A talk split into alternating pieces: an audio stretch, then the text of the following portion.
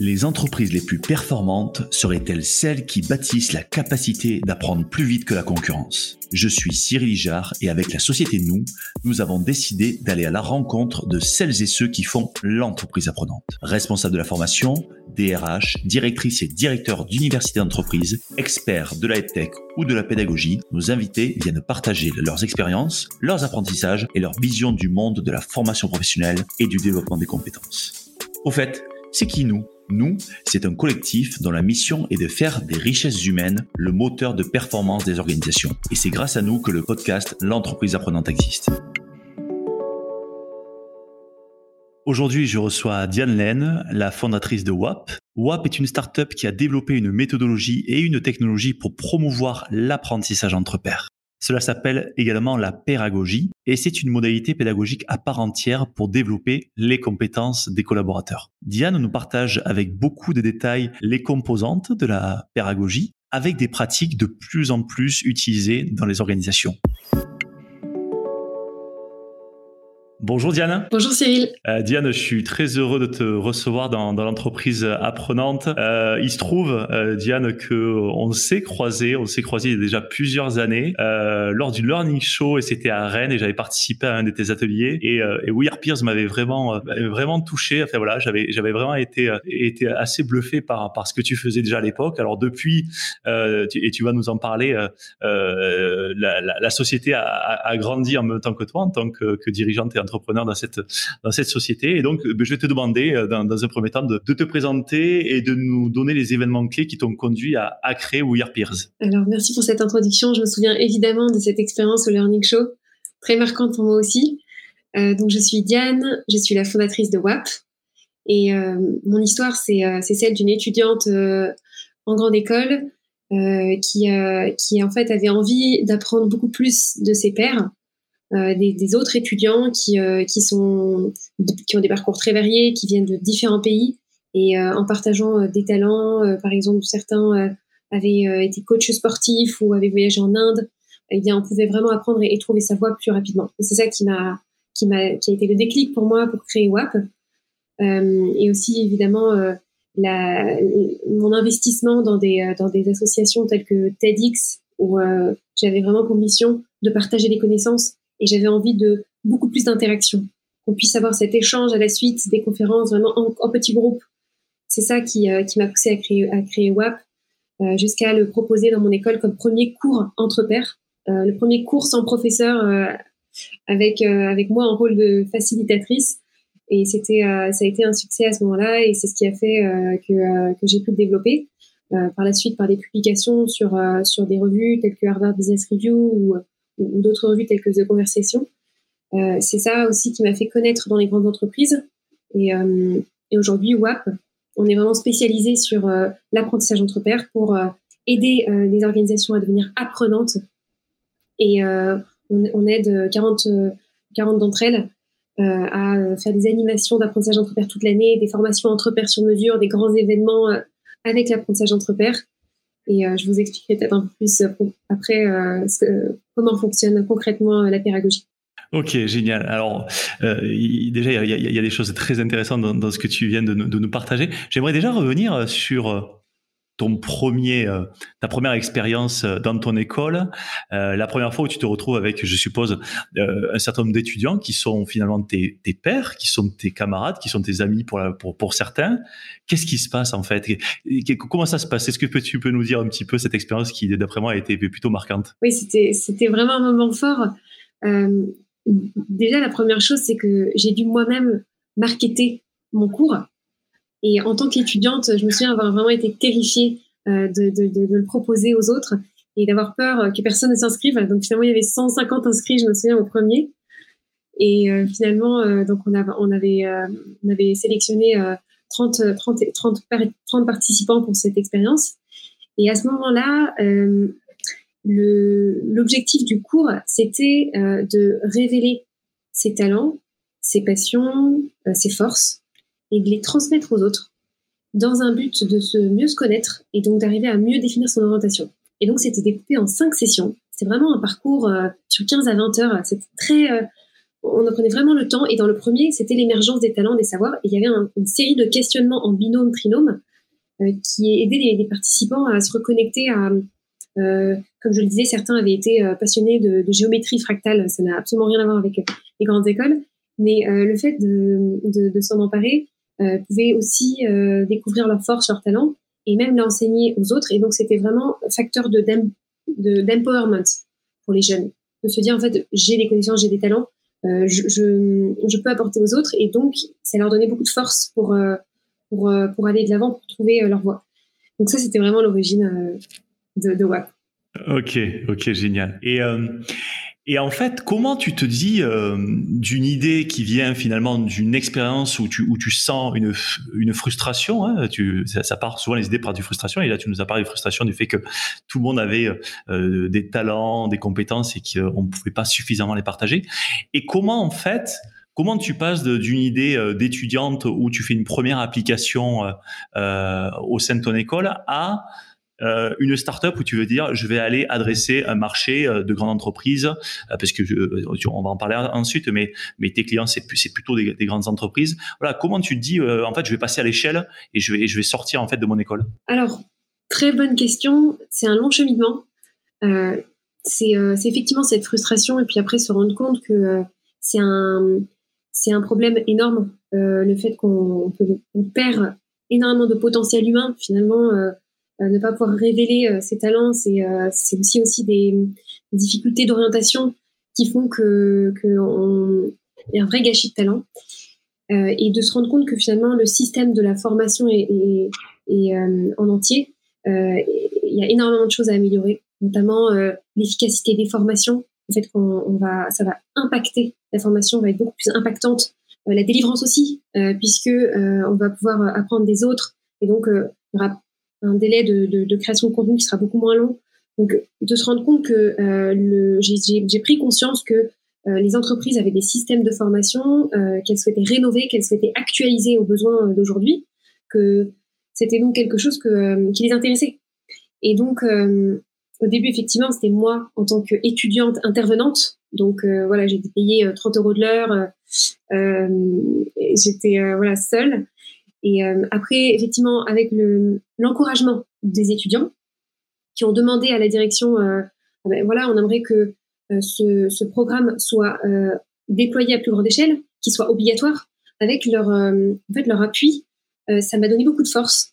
Et en fait, j'ai tout simplement eu envie d'écrire. J'ai envie de partager sur ce système d'apprentissage entre pairs qui est en fait extrêmement puissant et en faisant des recherches, qui est pas du tout nouveau je n'avais rien inventé, puisque euh, Anne Quérin avait écrit L'école mutuelle, voilà, ici, euh, qui explique euh, le système pédagogique qui était justement trop efficace pour l'époque, en 1800, et qui avait des résultats exceptionnels, puisqu'elle permettait aux, jeunes d'apprendre à lire et écrire en trois ans versus cinq ans. Je prends conscience de tout ça, donc j'écris sur Internet, et là, c'est là que les entreprises me contactent. Et des DRH qui me disent, mais nous, on a 40 000 employés, euh, faire partager les savoirs, les talents, les connaissances des employés, c'est vraiment quelque chose qu'on aimerait faire bah, en faisant un pilote. Je savais pas du tout comment m'y prendre, euh, mais j'ai appris en faisant. Donc effectivement, hein, les les premiers pilotes euh, n'étaient pas forcément des succès, mais les, suivants étaient des succès. Donc il m'a fallu une série de pilotes jusqu'à ce que je puisse pas tout faire, je, je puisse plus tout faire moi-même. Et c'est à ce moment-là que je me suis dit, euh, ok, créons déjà une entreprise euh, et ensuite bah, recrutons. Et j'ai recruté euh, la, des facilitateurs d'abord pour, m'aider à déployer. Et puis ensuite mon développeur. puis bref, après l'histoire de WAP, c'était étoffé. Euh, non, mais c'est intéressant. C'est intéressant de, revenir à la genèse et de voir, de voir euh, comment euh, tu as réussi finalement à transposer ce, modèle de la formation initiale directement dans les entreprises, avec finalement des DRH qui sont venus te, te, te contacter sur cette sur cette modalité. Donc, tu t'appuies sur une modalité pédagogique qui est l'apprentissage en, en, entre pairs et qui finalement est assez méconnue. Et elle a un autre nom, une autre sémantique que je trouve très très très à propos, qui s'appelle la pédagogie euh, donc la, pédagogie entre pairs. Est-ce que tu peux nous expliquer ce qui se cache derrière cette, cette pédagogie entre pairs et ouais, nous donner un petit, un petit peu les contours de cette modalité? C'est vrai que j'aime aussi beaucoup cette, terminologie de pédagogie, parce que derrière pédagogie, il y a pédagogie, qui est euh, une science de l'éducation, qui rassemble un ensemble de méthodes, de pratiques et d'outils d'apprentissage entre pairs pour euh, éduquer. Et donc, euh, quand on parle de, pédagogie, ça suppose des objectifs pédagogiques, c'est-à-dire que quelles vont être les compétences, les connaissances que l'on va va avec lesquels on, je veux dire, quelles vont être les compétences, les connaissances euh, que les apprenants vont acquérir. Deuxième chose, il y a vraiment des animations synchrones avec euh, un objectif, des facilitateurs qui vont la guider. Et euh, ensuite, il y a un troisième élément aussi qui est important, c'est toutes les méthodes et les outils qui sont autour pour former. Et il y a plusieurs méthodes d'apprentissage entre pairs. Euh, on a euh, des méthodes de, de co-pratique, d'apprentissage en enseignant, des méthodes d'analyse de, pratique, de son expérience, de co-développement professionnel. Ça, je pense que c'est très répandu aujourd'hui dans les entreprises. Il y en a vraiment beaucoup. Et euh, moi, j'ai aussi ma propre définition d'apprentissage entre pairs avec l'expérience. Moi, je considère qu'une une, une expérience d'apprentissage, elle est, elle est, elle est, ça fait partie de la pédagogie lorsqu'il y a des échanges entre pairs qui sont guidés lorsque c'est euh, basé sur l'expérience, la pratique. C'est-à-dire qu'on est vraiment sur euh, un partage euh, qui, part, de l'expérience vécue et qui est connecté avec, l'expérience vécue. Et ensuite, c'est aussi quand il y a des, activités en petits groupes.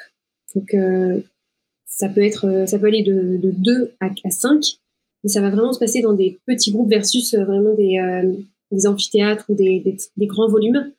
Donc, voilà un petit peu les trois composantes. Et euh, avec euh, avec toutes les expériences que qu'on a menées avec WAP, euh, donc c'est à peu près 300 expériences d'apprentissage entre pairs et, et, différentes sessions et parcours. J'ai aussi j'ai aussi un peu acquis ma conviction sur les résultats et sur les qu'est-ce qui fait que cette expérience est un réel succès. Et le premier pour moi, c'est que tout le monde a, a, contribué. Donc tout le monde a pu participer, contribuer par bah, avec euh, ces, expériences les plus pertinentes. Le deuxième, c'est que ça a été, euh, ça a été efficace, c'est-à-dire que les participants, ils ont réutilisé ce qu'ils ont appris. Donc, typiquement, quelqu'un euh, a appris quelque chose sur un outil, une méthode, une manière de faire, et il l'a mis en pratique. La pratique est vraiment absolument clé pour moi, c'est mon indicateur premier. et ensuite, que ça a été motivant et enrichissant, parce que c'est-à-dire que les participants, ils ont appris quelque chose de nouveau, ils en ressortent motivés et, et ils se sont enrichis mutuellement c'était inspirant pour eux. Voilà pour, les, pour moi les trois, les trois clés de réussite. Ok. Alors, euh, tu parles effectivement euh, de, cette notion, euh, effectivement, de, pratique. Et, avant cette notion de pratique, il y a cette notion de connaissance et de compétence. Et, je sais que l'un de tes motos, c'est de, dire que chaque collaborateur sait quelque chose. Tout le monde dans une organisation sait quelque chose. Et donc, ta méthode, la méthode de la, de, la méthode WAP de la pédagogie, elle fait remonter à la surface des connaissances tacites des collaborateurs, donc des connaissances dont on n'a pas forcément conscience en tout cas qu'on ne formalise pas forcément. Comment en fait vous arrivez concrètement à faire remonter ces connaissances tacites? Comment ça se passe? Donc c'est sûr, la connaissance tacite, c'est vraiment quelque chose qui est ancré un petit peu dans les dans les comportements, dans les gestes, dans le savoir-être, qui est très difficile à transmettre et souvent qui se transmet d'une manière assez simple par les échanges entre pairs justement. C'est comme ça que ça passe dans les, dans les groupes, dans les organisations. C'est l'échange informel, on se transmet. Et nous, notre clé, c'est justement d'arriver à capter ces moments et de les capitaliser. Et donc, euh, c'est pour ça qu'on se sert beaucoup de, des échanges entre pairs. Euh, et la méthodologie, elle va commencer vraiment par une phase d'émergence. L'émergence où on va poser un certain nombre de questions euh, qui vont permettre aux participants de, de, de, partager euh, une connaissance. Et une question assez, enfin, je vais donner un exemple de question qu'on pose au début. Euh, qui part de la pratique parce que c'est plus facile pour les participants de partager une expérience vécue et ensuite d'en déduire une connaissance tacite que de tout de suite leur demander une compétence. Donc par exemple, on va leur demander, euh, euh rappelez-vous, euh, une expérience avec un client, euh, une, une, une, relation avec un client qui s'est avec des conseillers bancaires par exemple. rappelez-vous une, une relation avec un client qui s'est particulièrement bien passé, comment ça s'est déroulé, comment vous avez vous avez procédé? Et, euh, et décrivez ça en détail. Et c'est ça qui va faire facilement remonter. Et ça, ça se fait aussi par l'échange. Là, à ce moment-là, on va dire, ah, ok, quelles compétences vous avez mis en œuvre, euh, quels outils, quels, et on va faire remonter en s'appuyant sur un, vrai vécu. Donc ça, c'est un exemple. Après, on a plein d'autres manières de faire. Euh, mais cette phase d'émergence est clé pour faire remonter. Et donc, du coup, euh, à la suite de ça, il y a une méthodologie qui leur permet de partager, de partager avec les bonnes personnes, dans les bons groupes, de, de, vraiment raconter leur expérience, aussi d'en tirer des synthèses sur qu'est-ce qu'ils aimeraient retenir et aussi qu'est-ce qu'ils aimeraient partager à d'autres pour transférer ça euh, à plus largement au, reste du groupe et, euh, et, mettre en œuvre aussi. Je vais très vite euh, dans les dans les étapes, mais globalement c'est les cinq temps. Ok, et euh, mais moi je vais je vais prendre le temps d'aller décortiquer euh, euh, juste après ce temps de l'émergence où on a bien compris qu'en fait tu faisais finalement remonter à la, à la surface ces connaissances tacites avec ce, ce procédé de questionnement et de vécu. ensuite, à partir du moment où mm, cette connaissance tacite elle a émergé en moi et que je commence à pouvoir la restituer, Comment je la restitue euh, Alors, je peux la restituer à l'oral en disant ce que j'ai vécu, mais ensuite, comment j'en fais en fait une connaissance, une compétence que je peux transmettre à un petit groupe ou à un groupe plus important? Quels sont les outils que vous mettez à disposition afin finalement un peu de rendre palpable euh, cette, cette connaissance? Alors, la deuxième étape, c'était euh, une, fois l'émergence faite, c'est aussi de permettre au reste du groupe de choisir justement sur quel sujet proposé par les autres il aimerait apprendre. Donc il y a un petit peu cette phase de mise en relation aussi par la suite. Chacun va dire, par exemple, ton expérience euh, de, relation client, j'ai envie d'en savoir plus, vraiment, ça m'intéresse, je choisis. Et il y a, y a une série de, un choix qui se fait et qui comporte aussi beaucoup d'autres critères pour avoir euh, et ça, ça va générer les groupes de pairs, les groupes de cinq, qui sont des groupes pertinents. Qui, il y a, d'autres critères que l'affinité par les, par les choix des uns des autres. Il y a aussi des critères euh, de diversité. On va s'assurer qu'il euh, y a des participants qui viennent de plusieurs régions ou qui ont euh, une seniorité différente parce que ce mélange va faire qu'on va toujours avoir dans le groupe des participants qui ont beaucoup d'expérience, d'autres un petit peu moins, et du coup, ils vont vraiment apprendre de manière hyper pertinente. Donc ça, c'est très, très, très important. C'est la deuxième étape. Et la troisième, ça va être justement pour encourager cette, ce, transfert. c'est vraiment très simple. Hein, c'est le, témoignage par l'expérience. Donc, euh, ils vont avoir, vont certains s'interviewer mutuellement. Donc, euh, comme on voit sur Internet des, des, euh, formats qui s'appellent AMA Ask Me Anything, chacun un tour de, rôle va pouvoir, va pouvoir dire, voilà, moi, j'ai réalisé ça, ça a eu tel résultat, j'en suis super fière, ask me anything. Et donc, les participants vont, vont poser des questions, ça va être très interactif, mais vraiment, chacun va avoir sa place. Euh, sauf ceux qui ont qui, qui, qui sentent qui se sentent pas euh, et donc ils vont passer leur tour. Mais c'est vraiment euh, c'est vraiment très collaboratif. Et ce qui est ce qui est vraiment fort, c'est que le groupe va, va vraiment pouvoir peut-être passer plus de temps avec avec quelqu'un qui a plus d'expérience, qui a plus à transmettre. Mais ça, c'est vraiment une phase orale, parce qu'au début, c'est très très important de recréer cette, cette, atmosphère informelle et de faire encore émerger euh, les savoirs. Et dans la phase 4, c'est à ce moment-là qu'on va passer par l'écrit pour, euh, pour être vraiment sur de la synthèse, euh, pour dire, voilà, de, cet échange, euh, vous avez partagé beaucoup sur la relation client, sur quels sont les facteurs clés de succès, les points de vigilance. Maintenant, qu'est-ce qu'on en retire Vous allez devoir le, transférer à d'autres. Comment est-ce que vous pouvez le synthétiser pour le rendre vraiment euh, Ok, non, très clair. Et euh, merci, merci pour ces pour ces précisions, Diane. Et alors, euh, il y a une question qui me vient, Diane. C'est, euh, euh tu as parlé de 300 expériences, ce qui fait qu'aujourd'hui vous avez vous avez vous avez des années de recul, vous avez vous avez divers types d'entreprises avec lesquelles vous travaillez. en termes de connaissances, de connaissances, de compétences, de savoir-faire, est-ce que avec cette méthode de pédagogie, on peut aller sur tous les champs? Est-ce qu'on peut tout transmettre? Est-ce qu'on peut être sur des compétences, des soft skills, des hard skills? Est-ce qu'on peut être sur des compétences très techniques? Euh, Comment ça se passe? Est-ce qu'à un moment donné, il y, a des, des compétences ou des connaissances qui fonctionnent mieux que d'autres? Ce qu'on se rend compte, c'est que notre méthodologie, nos approches d'apprentissage entre pairs sont très adaptées pour transmettre et partager des savoirs pratiques ou des savoirs, euh, professionnels, plus que des savoirs théoriques où là, euh, c'est peut-être il y a d'autres méthodes qui sont plus adaptées. Ok, donc en fait, ouais, vous êtes vraiment ancré dans les pratiques professionnelles de vos clients, qu'ils soient euh, dans la banque, dans le retail ou dans l'industrie. Hein, je prends à, à dessein vraiment des, euh, des, des, secteurs d'activité différents où vous allez vraiment aller euh, chercher voilà, des connaissances pratiques et des pratiques professionnelles pour, pour, pour les transmettre. Bon, mais trop bien. Euh, Il y a un certain nombre d'idées reçues sur l'apprentissage entre pairs, euh, euh, parce que dans l'apprentissage entre pairs, on peut entendre la notion pédagogique telle que toi tu, la défends, et aussi on peut on peut on peut aussi y voir déjà des éléments aussi beaucoup plus informels, et puis on peut aussi avoir des, des, craintes. En premier lieu, je pense à la perte de contrôle pour par exemple le service formation qui se dit attendez apprentissage entre pairs, ça veut dire qu'on les laisse entre eux, qu'est-ce qui se passe, euh, ou encore certains collaborateurs qui n'ont rien à partager en disant mais moi en fait je ne je ne connais rien, alors que le postulat, et puis on le sait, on a tous quelque chose, on connaît tous quelque chose. Quels sont les freins et les fausses représentations auxquelles la pédagogie est-elle euh, est-elle confrontée et, comment comment y faire face en fait? Effectivement énormément. Et je crois que en trois ans d'apprentissage entre pairs, j'ai tout entendu. Euh, le premier, c'est il y a un risque d'utiliser les mauvaises pratiques. Nous avons euh, développé cette méthodologie euh, qui représente plus de trois années de recherche et développement. Évidemment, on ne partage pas sur tout et n'importe quoi. Les participants ne partagent uniquement leur expérience, ce qu'ils ont déjà fait et a réussi. Ça assure la, le partage des meilleures pratiques. Ensuite, euh, on considère que chacun est quand même l'expert de son expérience personnelle. Euh, si j'ai réalisé, euh, mis en œuvre euh, développer j'ai des choses qui ont fonctionné, qui ont montré les résultats, euh, je, je, peux le, je peux le partager. Ensuite, il y a aussi une, revue par les pairs à l'issue de, de, la, de, la dernière étape.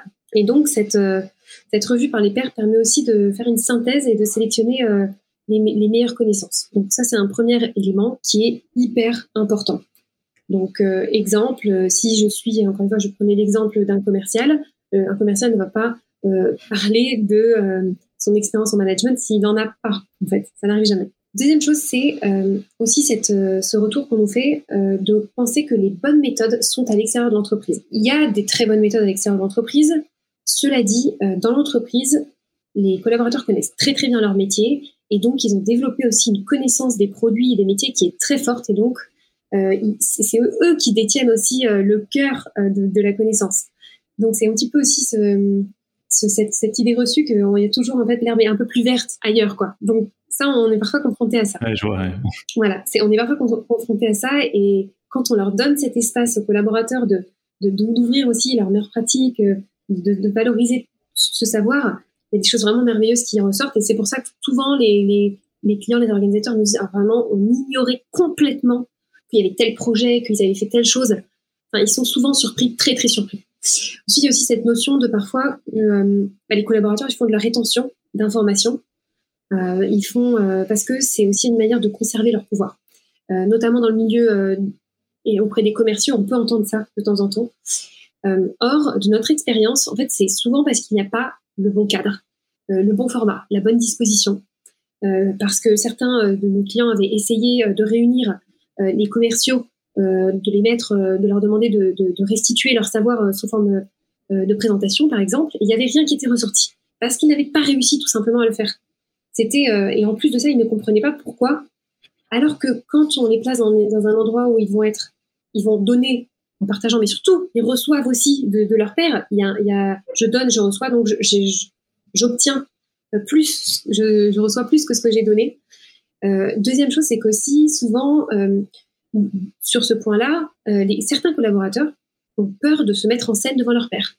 Donc forcément, si on les met dans une salle, on dit c'est très mal vu pour eux de se mettre en scène devant tout le monde. Donc c'est pour ça que non, on n'est pas du tout sur cette démarche. On a une méthode qui leur permet d'être au même niveau et d'être dans des petits, dans des, dans des, dans des bulles de confiance.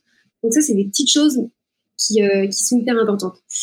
Euh, et aussi un élément aussi, bah, évidemment, on parlait du risque de perte de contrôle c'est vrai que euh, on est très habitué en France particulièrement euh, à en fait avoir un, vouloir un contrôle absolu sur la formation, le déroulé de la formation, euh, sur c'est pour ça qu'on construit tout le tout le contenu en amont.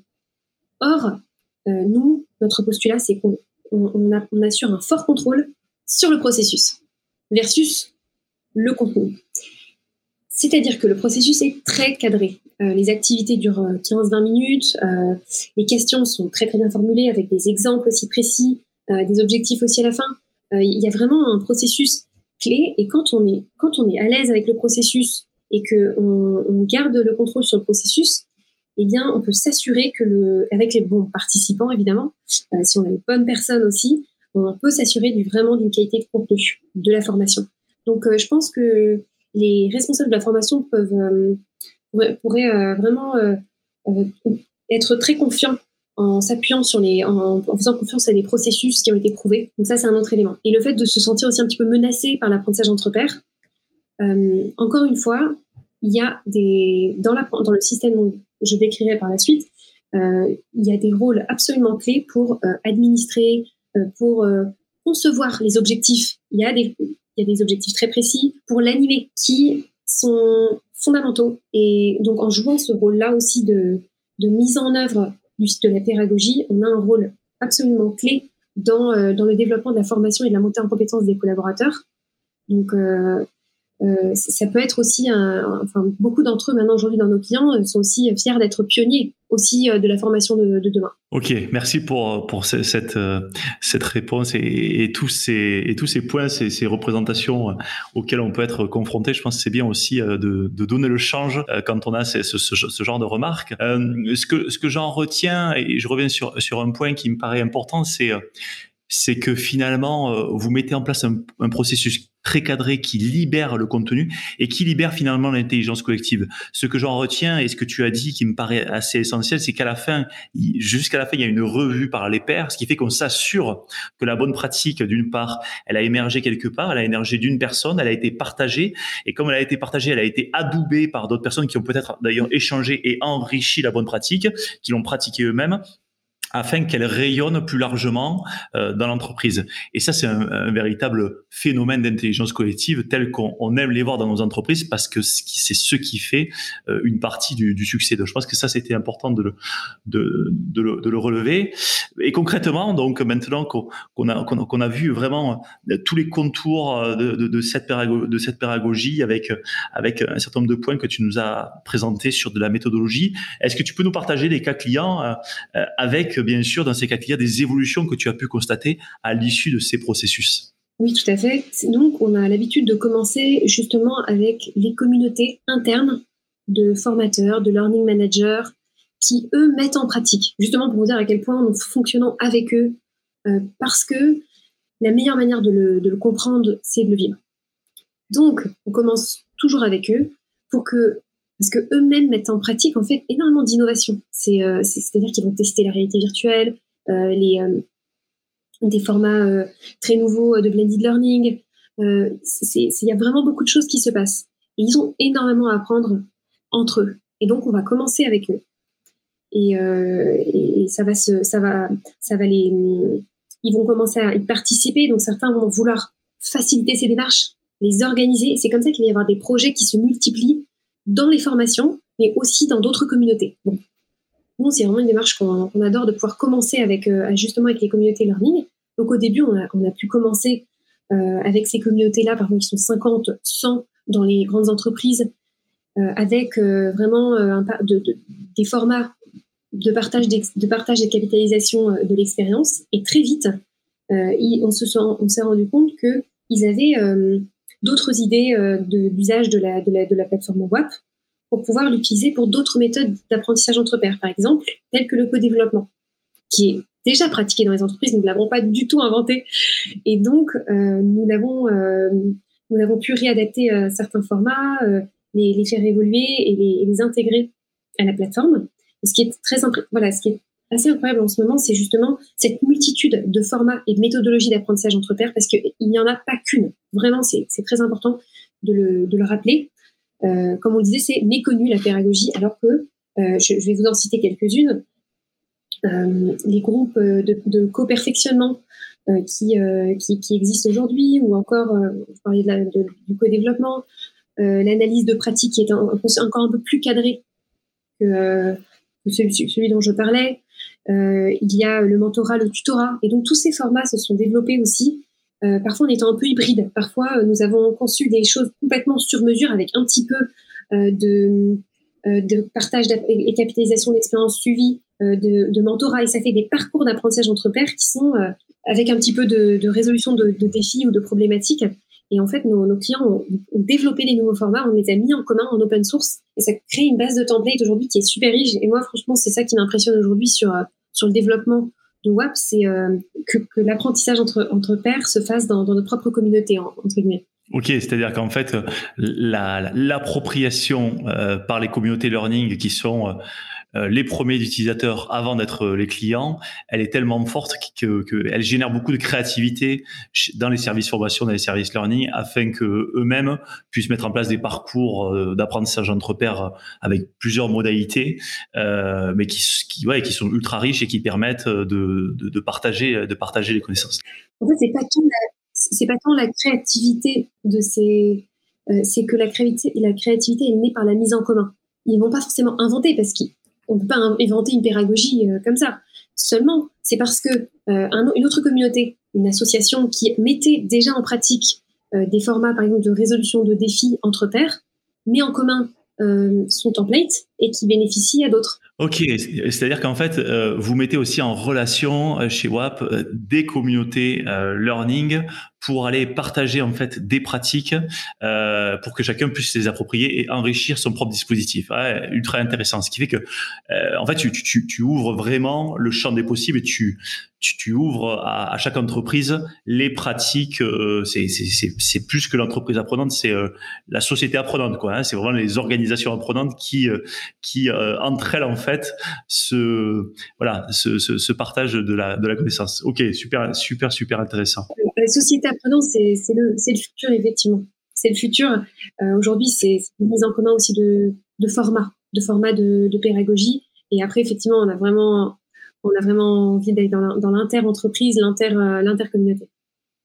Ok, pour aller, euh, pour aller, euh, tu, disais tout à l'heure, hein, euh, le, savoir il est, il est en interne, mais il y a beaucoup de savoir en interne, mais pour aller chercher parfois ce qui nous manque, on peut aussi avec la pédagogie aller, aller faire des liens entre entre les entreprises, entre des cultures différentes qui permettent d'avoir peut-être un autre regard, de prendre, un, de faire un pas de côté, d'avoir ce, recul nécessaire. Bon, super intéressant, vraiment super intéressant. C'est quoi le plus gros apprentissage que tu as eu depuis le lancement de WAP? C'est la réalisation de, la puissance d'une idée. Euh, au départ, quand on a commencé, c'était encore vraiment très très peu euh, pratiqué et, euh, et c'était aussi pas encore très bien très bien entre guillemets perçu parce qu'il n'y avait pas encore suffisamment de, de connaissances et de mise en œuvre dans le monde professionnel. Il y en avait déjà beaucoup au niveau des publications académiques. Et ce que je vois aujourd'hui, c'est une multitude d'initiatives, de start-up, euh, il n'est pas rare pour moi d'apprendre de mes clients des pratiques d'apprentissage entre pairs qu'ils ont mis en œuvre sans s'en rendre compte et, et, de pouvoir en fait les aider à le professionnaliser, euh, à aller plus loin et de leur donner aussi un outil qui va leur permettre de, de leur faciliter la vie parce que ça peut être compliqué. Et ça, c'est vrai que c'est c'est euh, génial parce que beaucoup s'approprient cette idée et en fait, euh, avec leur propre définition, le font et nous, on s'enrichit aussi de, de la manière dont ils le font. Donc, je pense que c'est ça mon plus gros apprentissage. Oui. Ok. Ce que, ce que je ressens dans ce que tu dis, c'est effectivement euh, que tu, que tu manies une matière très vivante, euh, une matière qui s'enrichit, qui se, qui se modèle, qui s'étire dans plusieurs sens et qui permet en fait, selon les organisations, de pouvoir se modeler à des, à des cultures, se modeler à des, à des, voilà, à des typologies d'organisation et, et sur lequel toi tu viens plaquer ce process. Alors, tu as peu parlé de la technologie, mais on sait que derrière, il y a une plateforme au-delà de vos facilitateurs, mais euh, qui vient plaquer en fait cette méthodologie et cette technologie pour donner corps à, pour donner, pour formaliser l'informel, quoi. C'est un peu, c'est un peu l'idée. Ok, ok, ok. Exactement. Et, par exemple, euh, on va voir des, des entreprises et euh, ils nous disent, voilà, moi j'ai développé, j'ai commencé à développer un parcours de mentorat, tutorat. bon, je sais pas trop comment m'y prendre là-dessus, là-dessus, là-dessus. Et puis nous, on va, pouvoir, euh, euh, par l'échange et par la collaboration, euh, pouvoir proposer un petit format, formaliser un petit peu ce parcours avec plusieurs briques de mentorat, de, partage d'expérience, de résolution de problématiques, et pour pouvoir, avec l'outil, leur faciliter le, déploiement et le rendre aussi, leur permettre de remplir des objectifs pédagogiques, comme je disais, la pédagogie aujourd'hui, comme on le pratique, ça peut remplir les objectifs, euh, enfin, et ça peut être validé comme de la FEST, la formation en situation de travail, parce qu'il y a de la réflexivité, parce qu'il y a des référents, et donc euh, de l'inscrire dans la formation professionnelle. Ouais, je pense que ça c'est un élément aussi important euh, de, de, de, rappeler euh, tel que vous, vous, vous le pratiquez, tel que vous en faites euh, effectivement euh, la promotion, de montrer que c'est une modalité pédagogique à part entière avec ses objectifs pédagogiques, avec un certain nombre de phases telles qu'on peut on peut l'avoir dans la feste et, et c'est vraiment important parce que ça, ça, ça, permet vraiment de valider derrière des compétences et, et, des connaissances. Diane, pour finir, on est dans le podcast de l'entreprise apprenante et moi j'aimerais connaître ta définition de l'entreprise apprenante. Sais pas ça va être très original parce que pour moi, c'est une entreprise qui s'adapte à son environnement, où les participants apprennent les uns les autres et évoluent mutuellement par eux-mêmes et tout au long de leur vie. Ok, eh ben écoute, c'est très bien. Merci beaucoup, merci euh, Diane pour pour tous ces ces, ces partages. Euh, voilà, on est, euh, on, t'as fait beaucoup de pédagogie dans ce dans ce, dans ce podcast, c'est génial. On a on a fait la pédagogie sur la pédagogie, donc ça c'est génial. Moi j'ai beaucoup appris. Merci pour pour tout ceci. Merci beaucoup Cyril, avec grand plaisir. Au revoir.